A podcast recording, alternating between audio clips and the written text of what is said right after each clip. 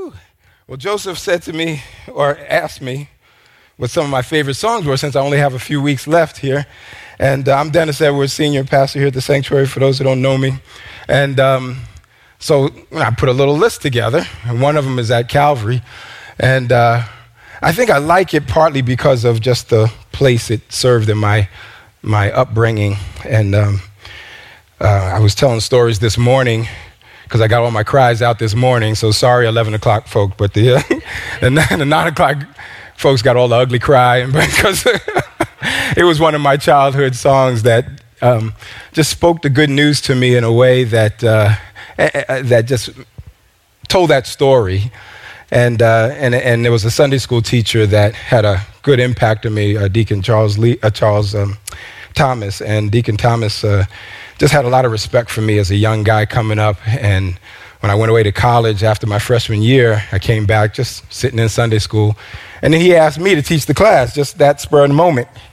And uh, so I started talking to him about, about what I had learned about Jesus. And I talked about Jesus being, being the way that the gap between God and humans could be reconciled. We could come be on good terms because of Jesus.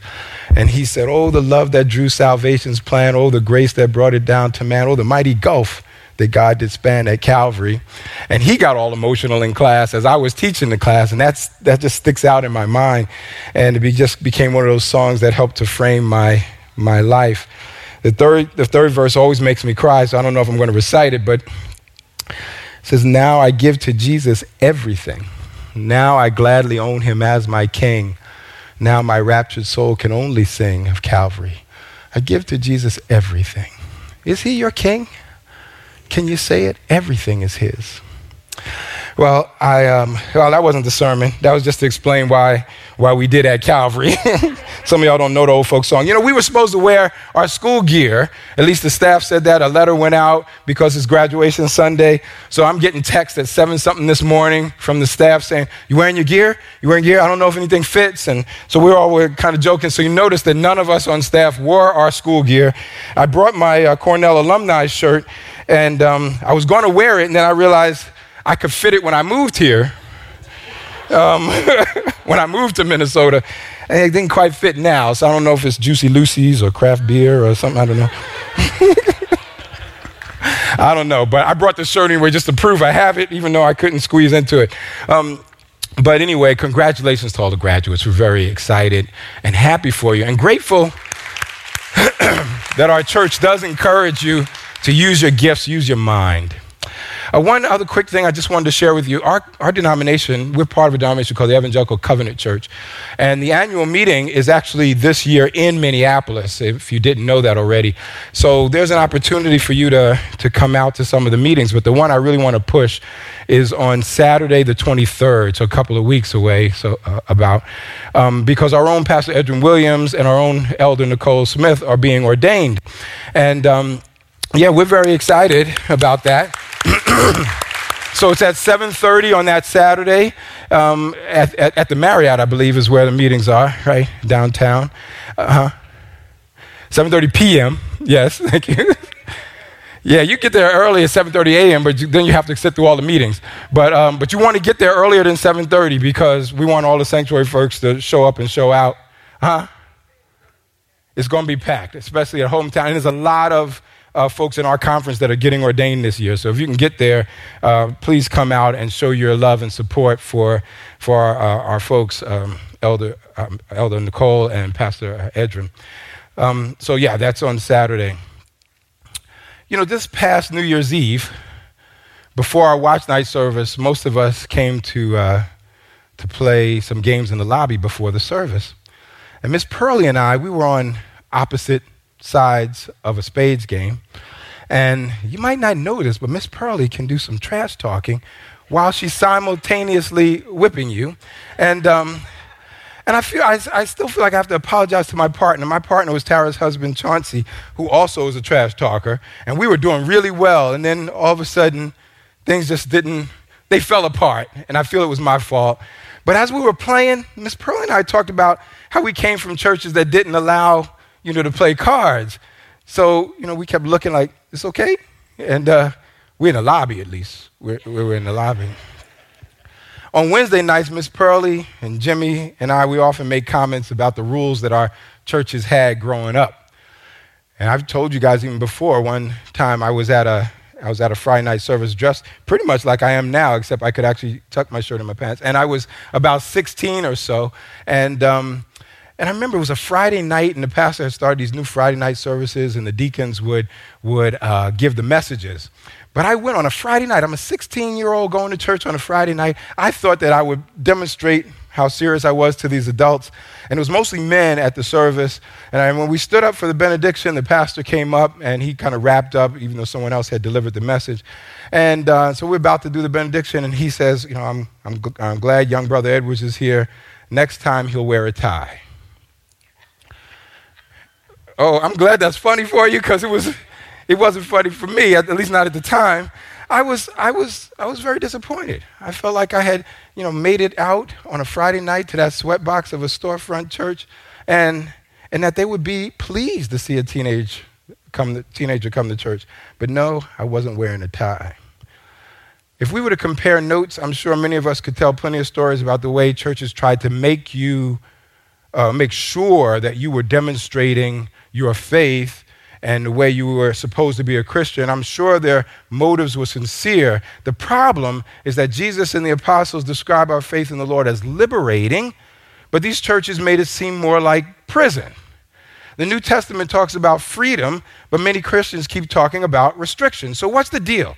How, how should we understand Christian liberty? Because today we're finishing up our series of the six affirmations of the Evangelical Covenant Church. I thought it would be good for us to look into our identity a bit, especially in this pastoral transition season. And this final affirmation uh, tends to be the most controversial and difficult to grasp. The more a person leans towards seeing everything as black and white, the harder it is for them to see the gray.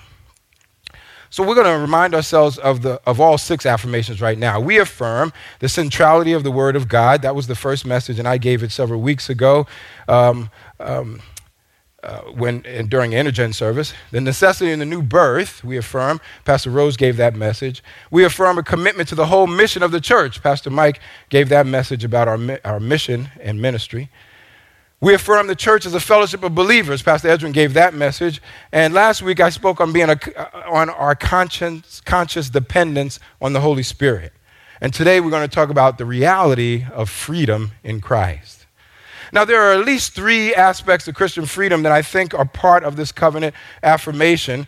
I'm going to list them and then we'll talk about each one. But the f- three aspects of freedom. Through faith in Christ, we're set free from the bondage of sin. That's one uh, aspect of freedom. Amen. Free from the bondage of sin.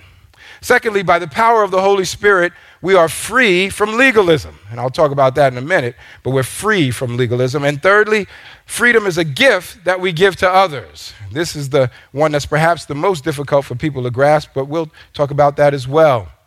Here's how uh, some of the leaders in our denomination express this in a publication that we have called Living Faith Reflections on Covenant Affirmations.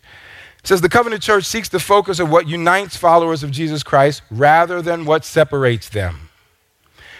The center of our commitment is a clear faith in Jesus Christ, the centrality of the Word of God, the necessity of the new birth, a commitment to the whole mission of the church. The church is a fellowship of believers, and a conscious dependence of the Holy Spirit form the parameters of which freedom is experienced. Here, followers of Christ find the security to offer freedom to one another on issues that might otherwise divide. So there's some aspects of freedom that we'll get into. The first one being about bondage, uh, freedom from bondage of sin. When people get baptized, one of the questions that sometimes get asked in some liturgies, including in the covenant liturgy, is this question Do you renounce Satan and all the powers of evil? That sounds like old language for some, archaic language, but the idea is to make a public declaration that one is choosing to walk in, the fr- in freedom from sin that God has made available in Jesus. This is how the Apostle Paul talks about it in our baptism in Romans chapter 6.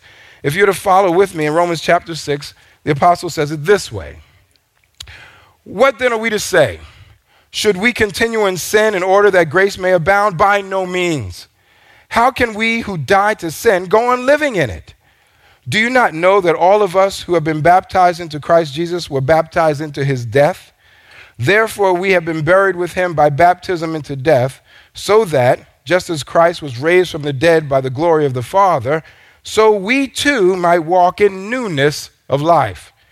For if we have been united with him in a death like his, we will certainly be united with him in a resurrection like his. We know that our old self was crucified with him so that the body of sin might be destroyed and we might no longer be enslaved to sin. Freedom from sin.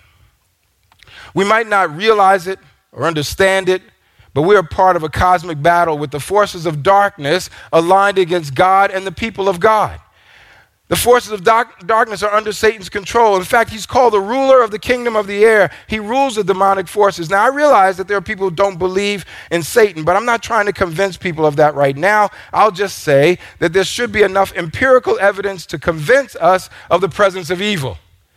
All of us were born under the influence, and as the Apostle Paul put it, we were by nature objects of wrath. Sensible people know that not only are humans imperfect, we are capable of horrendous evil.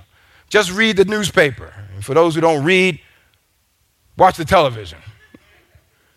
Sin can dominate, it can distort our view of ourselves, it can distort our view of others, it can damage our appetites. It can damage our sexual appetites, our food appetites, our appetites for significance and meaning in life. Sin not only messes up our personal decisions and actions, it also messes up God's created order. People turn on their neighbors instead of loving them. Men and women become adversaries instead of partners. Parents turn on children, children disrespect parents. We don't see each other as made in the image of God. We lose our respect for the animals God created. We fail to steward the earth that God made. Scripture says that the entire creation is groaning, waiting for God's ultimate redemption because things are not what they should be. But Jesus came to set things right. And when he died on the cross, Satan thought he had won. He thought he killed any hopes for the redemption of God's creation. But Jesus didn't stay dead. Amen. Jesus rose from the dead, and in rising from the dead, he defeated the forces of Satan.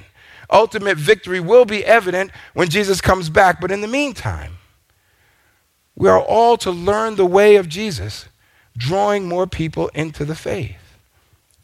When we confess that sin has separated us from God, and we put our faith in Jesus, not in some magical prayer, but truly trust Jesus with our lives, we are set free from the bondage of sin.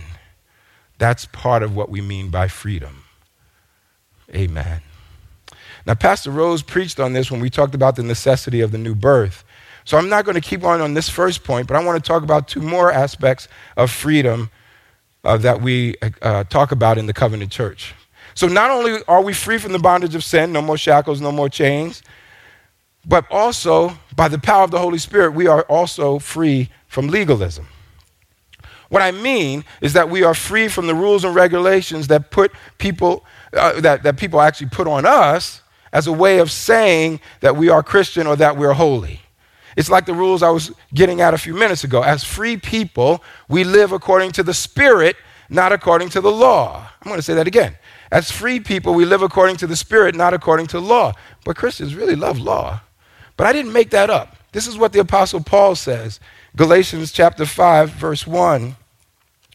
He says, For freedom, Christ has set us free.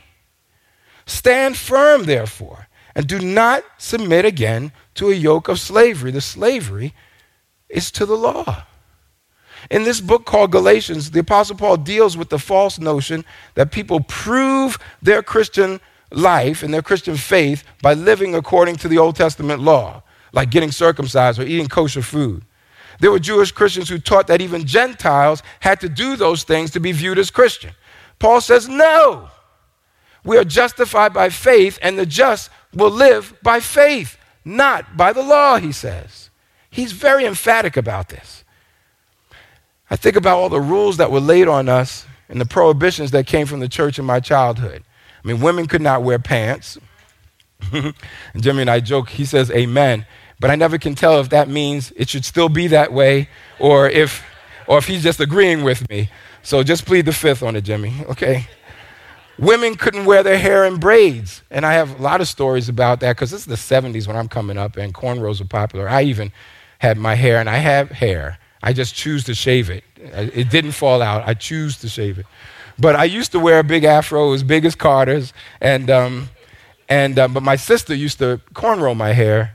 So then when I when I undid the cornrows and you know picked it out, it would come out. That was my graduation picture. Was like that.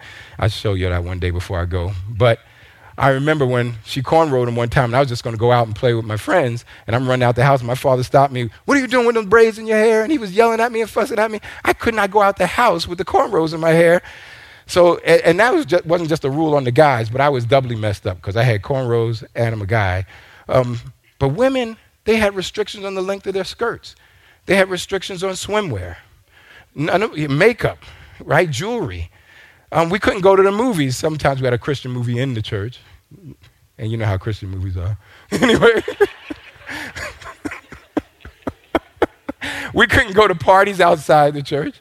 We couldn't listen to secular music. And if you listened to it, you better not tap your feet to it like you enjoyed it. And of course, you couldn't smoke or drink alcohol. Are those things really the mark of what it means to follow Jesus? I mean, you may choose not to drink alcohol, but that doesn't necessarily make you a better Christian than someone who does. You may choose not to listen to non Christian music or go to the movies or whatever, but those things do not determine your standing with God. Yet, as I say those things, I don't want you to twist my words. I'm not, that, I'm not saying Christians are free to sin. I'm saying that we are free from sin and we're also free from legalistic judgment. Jesus said, If you continue in my word, you are truly my disciples, and you will know the truth, and the truth will make you free. So please hear me clearly. Freedom is liberation, but freedom is not license. And I'll say it again freedom is liberation from bondage and, and legalism, but it is not license to sin. I mean, Paul will go on and talk about that here in Galatians 5 again, starting at verse 13. For you were called to freedom, brothers and sisters. Only do not use your freedom as an opportunity for self indulgence, but through love become slaves to one another. For the whole law is summed up in a single commandment you shall love your neighbor as yourself. If, however, you bite and devour one another, take care that you are not consumed by one another. Live by the Spirit, I say, and do not gratify the desires of the flesh. For what the flesh desires is opposed to the Spirit, and what the Spirit desires is opposed to the flesh. For these are opposed to each other, to prevent you from doing what you want. But if you are led by the Spirit, you are not subject to the law. It's funny, as a pastor, I, I, meet people and they find out I'm in ministry, then they start getting worried about what they said to me. And this just happened a couple days ago. Somebody cursed around me and he turned to me and said, Oh, I'm sorry, you're a minister. And I, I said, We've heard those words before. And, and I started thinking, you know, this happens all the time. You can ask other pastors. I, I mean, they think we haven't heard curse words. And I know some pastors who regularly rely on such words themselves. It is not my job to keep track of your curse words. I am, however, trying to keep us moving toward Jesus and wanting us to pay attention to the presence of the Holy Spirit. So keep on going in Galatians a bit more, verse, uh, starting at verse 19. He says, Now the works of the flesh are obvious fornication, impurity, licentiousness, idolatry, sorcery, enmity, strife, jealousy, anger, quarrels, dissensions, factions, envy, drunkenness, carousing, and things like these I'm warning you, as I warned you before, those who do such things will not inherit the kingdom of God. By contrast, the fruit of the Spirit is love, joy, peace, patience, kindness, generosity, faithfulness, gentleness, and self control. There is no law against such things. And those who belong to Christ Jesus have crucified the flesh with its passions and desires. If we live by the Spirit, let us also be guided by the Spirit. Let us not become conceited, competing against one another, envying one another. See, without the Spirit's guidance, we'll experience the frailty of humanity, thinking and doing things that tear down others and, do, and does not glorify God. So, my goal, though, isn't to modify your behavior. My goal is to have us all reorient our entire lives. I mean, think about it. For a while, some segments of our society were getting better at modifying their behavior toward women and ethnic minorities. I mean, he tried to be polite, to use language that wasn't demeaning, tried not to overtly oppose where people worked or where they lived. But with the 2016 presidential election, we saw some of that change. The polite language and behavior was dismissed as merely political correctness. People started to become even bolder in displaying the stars and bars of the Confederacy. Young whites were comfortable marching with tiki torches, echoing the rhetoric of Nazism, defending white supremacy. There's been a visible and tangible backlash as the empire strikes back. And even though behavior had been modified for a while, it's clear that there were heavily racist and hateful beliefs just below the surface, waiting for an opportunity to come out. The Holy Spirit's goal isn't simply to modify your behavior, but still have all the junk resting below the surface. The Holy Spirit is sim- isn't simply trying to get you not to have sex or not to steal or not to lie or not to break a rule. I mean, the goals are much deeper than that. The Holy Spirit's goal is to change your whole life. The Holy Spirit's goal is, uh, is that we not be controlled by the sinful desires, but to be reoriented around Jesus. That's real freedom. That's real freedom. Freedom is about liberty from, from the bondage of sin. Freedom is also about living in the Spirit and not according to the law, and even laws that other people impose and put on us. But there's one more aspect of Christian freedom that we practice in the covenant church, and it's the freedom that we give as a gift to others. Now, it's pretty common knowledge among some people that Christians can be the most intolerant of people. Unfortunately, that is sort of the badge that we wear as people who are intolerant and who are always against stuff. And it seems that when we believe that we have, have the truth on some topic, we can easily make others out to be evil, even demonic. This has long been the case. Now, I realize American Christians act like Christianity is only about, oh, 100 years old or so, but Christianity is actually much older than that. And we're going to take a quick walk through some of the controversies of church history. I'm going to go back to 1054 because that was a pretty significant time. They call it the Great Schism.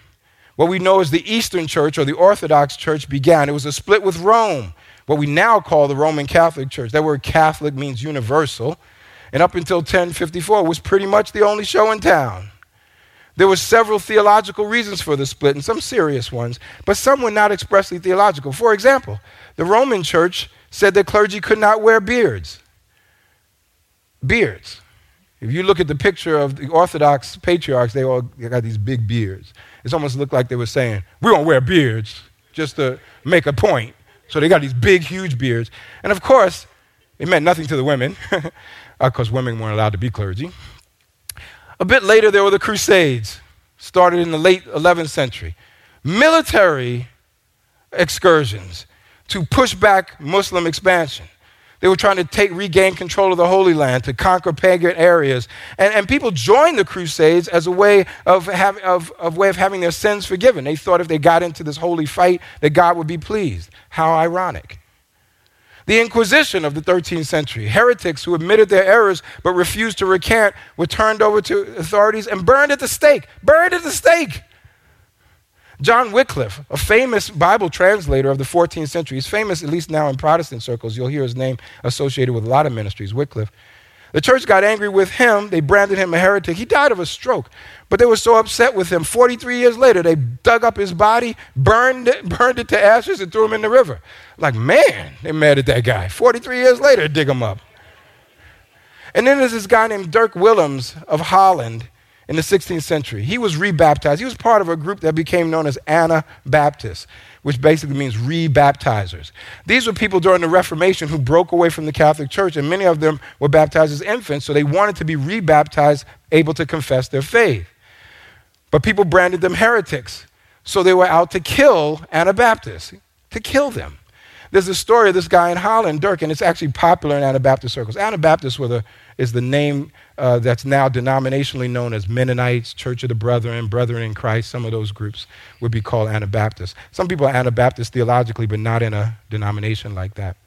But this guy, Dirk Willems, was running away from people who were trying to arrest him, and he was running across a frozen pond. And, and the guy chasing him fell through the ice and was drowning in the freezing water. Dirk turned around and rescued the guy. This is very popular in Mennonite circles. They tell this story a lot. Because the guy went back and showed love to his enemy, rescued the guy. They still arrested him, said he was guilty of rebaptizing, and they burned him at the stake. Not only were Anabaptists persecuted by the Roman church, they were persecuted by other Protestants. John Calvin and other reformers persecuted the Anabaptists. More in the 16th century, hot times apparently, William Tyndale, who worked to get the Bible translated into English, was brought to trial for heresy in 1536. And he was strangled and burned at the stake. I don't know why he had to do both things. They strangled him and burned him at the stake. His last prayer was, Lord, open the eyes of the King of England.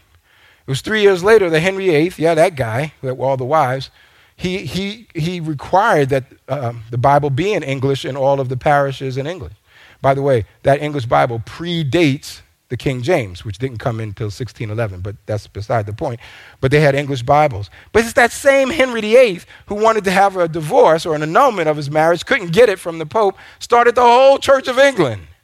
The Queen is the head of the Church of England today. I mean, those are a few, just a few of the classic divisions in Christianity, and we can laugh at them now because they seem absurd to us, but there have always been divisions, even in contemporary times. I mean, we, we fuss over everything from speaking in tongues to doing communion a certain way, baptism a certain way, what it means. I mean, how we view the end times. People separate over all kinds of things. We can be quick to call people heretics and draw lines of separation. So at this point, it always makes me think of this. Um, this classic Christian joke that was ranked as the funniest religious joke ever by whoever ranks jokes. So I've told it before, but for those who didn't hear it, you'll hear it again. Once I saw this guy on a bridge about to jump. I said, Don't do it. He said, Nobody loves me. I said, God loves you. Do you believe in God? He said, Yes. I said, Are you a Christian or a Jew? He said, Christian. I said, Me too. Protestant or Catholic? He said, Protestant. I said, Me too. What franchise? He said, Baptist. I said, Me too. Northern Baptist or Southern Baptist? Northern Baptist. Me too. Northern Conservative Baptist or Northern Liberal Baptist? He said, Northern Conservative Baptist. Me too. Northern Conservative Baptist Great Lakes region or Northern Conservative Baptist Eastern region? He said, Northern Conservative Baptist Great Lakes region. Me too. Northern Conservative Baptist Great Lakes Region Council of 1879 or Northern Conservative Baptist Great Lakes Region Council of 1912? He said, Well, Northern Conservative Baptist Great Lakes Region Council of 1912. I said, Die, heretic, and I pushed him over. now, the joke is funny because there's some truth to it. We can be united on so many things, but be quick to throw people out who disagree with us on some matters. What I mean by a gift of freedom is that I'm secure enough in what I believe that I give you the freedom to disagree with me. This type of freedom freaks out some Christians. I know because some people operate better with laws. But for example, in the covenant church, parents can decide whether to have their children baptized or dedicated. And some want their children dedicated, and then later they'll have them baptized when they're older. But we have parents here who have had their children baptized. There's some people, you, you can do both of those things? Some denominations don't allow women to be ordained or even preach. I grew up in a church, they couldn't even step up on the pulpit. It's Jimmy again. I don't know what to do with the amen, but I appreciate it, Jimmy. okay. okay. but that's we have a similar background, so we do laugh about it a lot. But in the covenant church, we ordain women, we affirm our sisters, and we will even have fellowship with people who don't agree with us. In the, same, in the evangelical covenant church, we have people who have different views of the end times. And I'm sure there are a whole lot of other areas of disagreement. So, how do we practice this kind of freedom? What does it take for us to give freedoms to others who disagree with us on certain matters? And we're at an interesting point in our history right now. There's disagreement in the covenant church over same sex relationships, particularly marriage. People are at different places on the topic same sex relationships, same sex activity, same sex attraction. How do we understand these things? And there are those in the denomination who don't agree that our current policy is for clergy not to officiate same sex marriages. And there are people here at the sanctuary who certainly disagree about those issualities related to sexuality and gender. And such disagreements are emotionally very difficult. I know it. I mean, some people are mad at me because I should be preaching harder about about certain things that they would preach harder about. Now, I'm no prophet on this matter, But I think our denomination has the ability to navigate these waters because we expressly say we have a conscious dependence on the Holy Spirit. We have a history of wrestling with tough issues. And we respect that we're not just talking about policies, but about people. Now, please keep praying because the conference here I mentioned is here in Minneapolis this year, and that'll be one of the topics that'll come up during this annual meeting. So, as I finish up, though, I want to offer a few practical suggestions on how do you offer the gift of freedom when you disagree on theological matters. The first thing is remember our commitment to the centrality of Scripture and the question that the early covenanters asked where is it written? In other words, it's important to recognize that disagreements emerge from honest approaches to Scripture, not just from personal preferences or your bias or cultural trends. I mean, history has demonstrated that prevailing cultural views can be wrong. We've seen this over and over again. So, so where is it written? Secondly, recognize that only God knows everything, we don't. I know this is hard for some people to admit, but some people get pretty self righteous thinking that they know more about God than what God has actually revealed uh, to humanity. I mean, most of us don't know much about quantum mechanics, and I think God is more complex than quantum mechanics.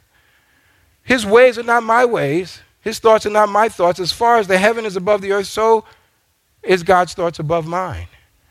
So recognize we don't know everything. Thirdly, never stop learning. Now, it's been about 30 years I've been in, in uh, church ministry or in a professional way, and, and, uh, and I've learned a lot of Christians aren't really that interested in learning. Now, they might say they are. They'll even go to Bible study. But what they're comfortable in Bible study is hearing people say what they already believe. That's not necessarily learning, but, but it, it, could be. I mean, sometimes learning is affirming what you know. But we get very uncomfortable if somebody says something that's different than what we have already held on to before. And it's hard for us, it's hard for Christians. I was thinking about this, and I have a lot of examples because as a seminary professor, but one of the things I think about is, is the book of Ecclesiastes. We have this say, you know, there's a saying in the book where he says, There's nothing new under the sun. Now, from the beginning, after the beginning of the book, before the closing of the book, this guy has been musing about life and expressing his cynicism throughout the whole book if you read the book. He complains about stuff. I've seen this, and I've seen this. Everything's meaningless. And that expression shows up. King James says, translates it as vanity. Vanity of vanities. All is vanity. So this guy's going around looking at life saying, it's meaningless. It's meaningless. And he gets to this place where he goes, there's nothing new under the sun. And he's wrong. There's stuff new under the sun all the time. Cars were new, computers were new. I mean, going to space is new. But we recite it like it's this rule. There's nothing new under the sun. And we say it all the time because we say, well, what he really means is that people don't change. People are, in essence, the same. He's not saying that. He's looking at stuff in life and saying, there's nothing new under the sun. It's all meaningless. Well, he's wrong. Now, you might say, Dennis, I don't agree with you. And that's perfectly fine because I grant you the freedom to disagree with me with things. This is how this works. All right? Four, respect the theological work that has gone on for centuries. I mean, theological inquiry, no matter how spiritual you and your friends are, didn't start with you. I mean, you may have sat under a wonderful communicator and a godly a leader, but that person didn't write the scripture and they didn't even meet the humans who did. I mean, for example, it took many years for the church to work out a theology of the Trinity. And, and we might find new ways to describe the Trinity or new ways to understand the Trinity, but at this point, denying the Trinity is a heresy. People knock on my door and tell me that Jesus is not God. I don't really have time for this. The church has long established that God is Father, Son, and Spirit. So I want to respect the theological inquiry that has gone on before me. And then, fifthly, be humble. Humility can go a long way in dealing with theological differences. I'm different now than I was when I was a younger man in a lot of ways. I could fit those t shirts back then.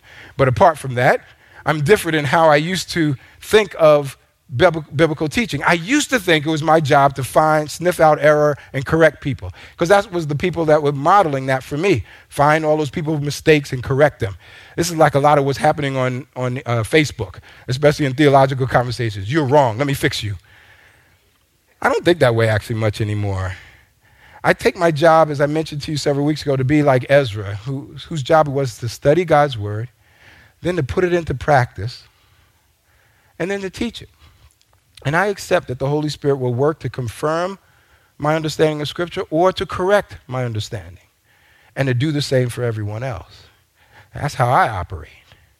We could probably come up with more things on this list, but my point is that freedom can be a gift that we give others. When we have been set free, we don't need to put ourselves back in bondage. And, and, the only law we take is the royal law to love our neighbors as ourselves. We don't need to put anyone else in bondage through, through legalism, telling them how they should live the Christian life. Where the Spirit of the Lord is, there's freedom. Are you free today? Have you been set free from the bondage of sin? Do you believe that the Lord has his arms outstretched to welcome you, or are they folded because he's always angry with you? I actually think that your view of God will depend on how you heard my message about freedom today. Because when I was a kid, this is how I viewed God waiting for me to get my act together so I could be worthy of this title, Christian. I don't see God that way anymore. I see God as saying, Come on, Dennis, I'm pulling for you. Mercy there was great, and grace was free. Pardon there was multiplied to me. And there my burdened soul found liberty at Calvary. I encourage you today to experience freedom from the Lord, a gift of freedom. I encourage you to experience freedom from sin, freedom from legalism, and even freedom from having to prove you're right all the time. I invite you to stand firm in the liberty that comes through Christ. I'm going to invite the altar team to come forward and offer a word of prayer right now. Lord God, I thank you for this time that we've had together. And I pray, Lord God, for us to wrestle with and reconcile ourselves to the way you have operated in the world, to send your one and only Son, Jesus, to live for us. And then when he died, you raised him from the dead to validate all that he did and said so we can be free from the bondage of sin. And thank you, Lord, that we can follow your spirit and not have to follow human laws that are put on us to try to demonstrate something to people who are Pharisaical in their outlook. I pray, Lord God, that you would give us the freedom to follow your spirit.